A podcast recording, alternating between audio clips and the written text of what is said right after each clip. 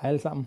Vores serie om aktuelle investeringstemaer byder i denne omgang på en udsendelse omkring den stigende tendens i antallet af ikke-akutte operationer, som hospitalsektoren har oplevet i løbet af andet halvår 2023. De fleste af os husker nok, hvordan covid-19 var med til at vende op og ned på vores hverdag. Ikke mindst på hospitalerne, der jo fra den ene dag til den anden var nødsaget til at omstille sig til et massivt covid-19-beredskab. Og det betød også, at de var nødsaget til at træffe nogle drastiske beslutninger for at passe på patienter og for at passe på sundhedspersonalet. Blandt andet det med at skulle øh, udskyde og helt sågar også helt aflyse ikke akutte operationer. Og netop derfor så så vi et øh, drastisk fald i antallet af ikke akutte operationer, der blev foretaget i 2020. Udfordringen her ligger i, at øh, de patienter, der skal have foretaget de her operationer, de forsvinder jo ikke bare. De kommer på en venteliste, og dermed bliver der så skabt en stor pukkel af patienter, der venter på at få tid til at få foretaget deres operationer. Dermed så bliver der skabt en enorm efterslæb, som man også skal komme igennem. Der er dog flere indikatorer, der peger på, at sundhedssektoren og hospitalsektoren så småt er begyndt at arbejde på at komme igennem det enorme efterslæb, som blev øh, skabt under covid-19-nedlukningerne. Det ser vi blandt andet ved, at øh, sundhedsforsikringsselskaberne og sygehuskasserne i USA, de begynder at opleve stigende omkostninger relateret til, at de skal dække omkostninger forbundet med deres kunder for foretaget øh, operationer, også ikke akutte operationer. Der er jo det her ordsprog med, den ene stød, den andens brød. For mens sundheds, øh, syge, sygekasserne og sundhedsforsikringsselskaberne, de ser ind i en periode med stigende omkostninger, så er der jo de her selskaber, der producerer udstyr og komponenter til hospitalsektoren. Blandt andet de selskaber, der producerer ortopædisk udstyr. De står formentlig over for en periode, hvor de har udsigt til stigende efterspørgsel. Et eksempel på et selskab her kunne være McKesson Corporation, som vi vil komme nærmere på senere i udsendelsen.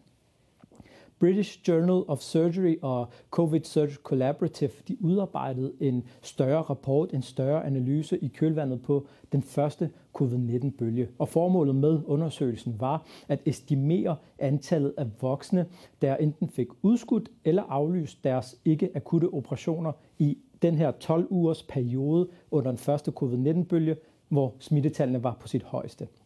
De kom frem til, at øh, der i den her periode her, hvor øh, øh den her 12 ugers periode her, hvor øh, covid-19-forstyrrelserne på hospitalerne var på sit største, på sit højeste, der var der 28,4 millioner ikke akutte operationer, der enten blev udskudt eller aflyst. Det er vigtigt at øh, understrege her, at de her 28,4 millioner, det er kun udelukkende øh, relaterer sig til den her 12 ugers periode, som er blevet observeret, som er blevet undersøgt i, i den her rapport her. Så det faktiske tal er formentlig væsentligt højere.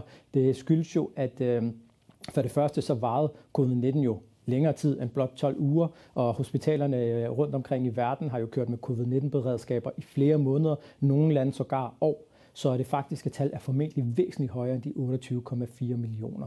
Ikke desto mindre, de 28,4 millioner, det svarer til, at 72,3 procent af alle operationer i den her 12-ugers periode, som øh, blev anset som værende ikke akutte, de blev enten øh, udskudt eller aflyst.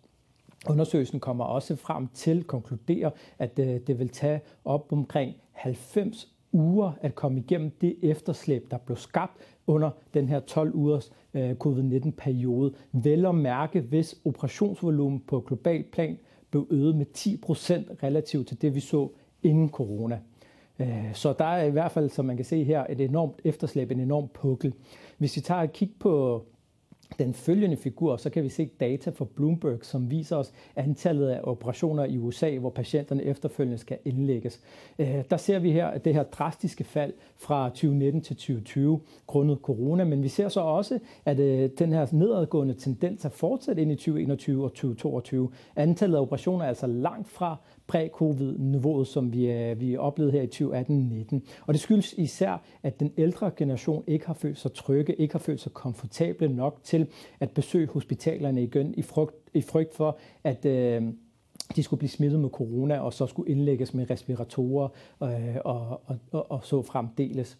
Men der er indikatorer, der nu peger på, at der potentielt har været en vending i den trend her, som vi har set, øh, at øh, trenden øh, vendte her i løbet af andet halvår 2023. Et eksempel på det er, at vi har haft flere sundhedsforsikringsselskaber, der for blot for få uger siden har aflagt deres årsregnskaber. Og mange af dem var faktisk ude og flage for og ude og advare deres investorer om, at øh, man potentielt ser ind i en periode, hvor der er udsigt til stigende omkostninger. Øh, vi har United Health og Humana, der begge faktisk tidligere allerede i sommer 2023 var ude og øh, tale lidt om, at de har set en stigende tendens i antallet af deres kunder, som øh, der, der har tegnet en sundhedsforsikring hos dem, som, hvor de så en stigende tendens i antallet af kunder, der øh, fik foretaget ikke akutte operationer, især hofteoperationer, knæ- og albuoperationer her. Humana var sågar ude og sige, at øh, den her tendens, hvor de har set med stigende omkostninger relateret til sundhedsforsikringer, at de faktisk forventer, at den stigende tendens vil fortsætte ind i 2024 og formentlig også ind i 2025. Og vi så også, at United Health faktisk kom ud med øh, højere end ventet omkostninger relateret til netop sundhedsforsikringer i deres seneste kvartalsregnskab. Så der er altså nogle indikatorer på, at øh, mange af dem, som har udskudt deres øh, ikke akutte operationer nu, er begyndt at foretage de operationer her.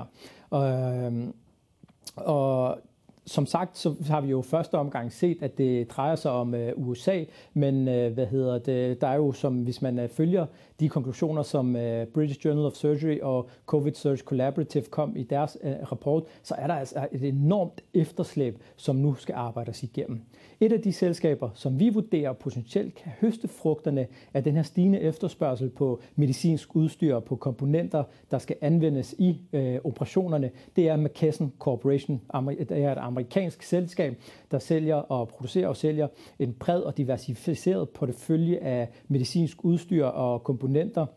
Øh, de, de sælger de har en øh, solid markedsandel i USA, men sælger også til øh, Asien, Europa og andre internationale markeder. Og selskabet har sågar også vundet flere kontrakter med den amerikanske regering i forhold til øh, distribution af medicinsk udstyr.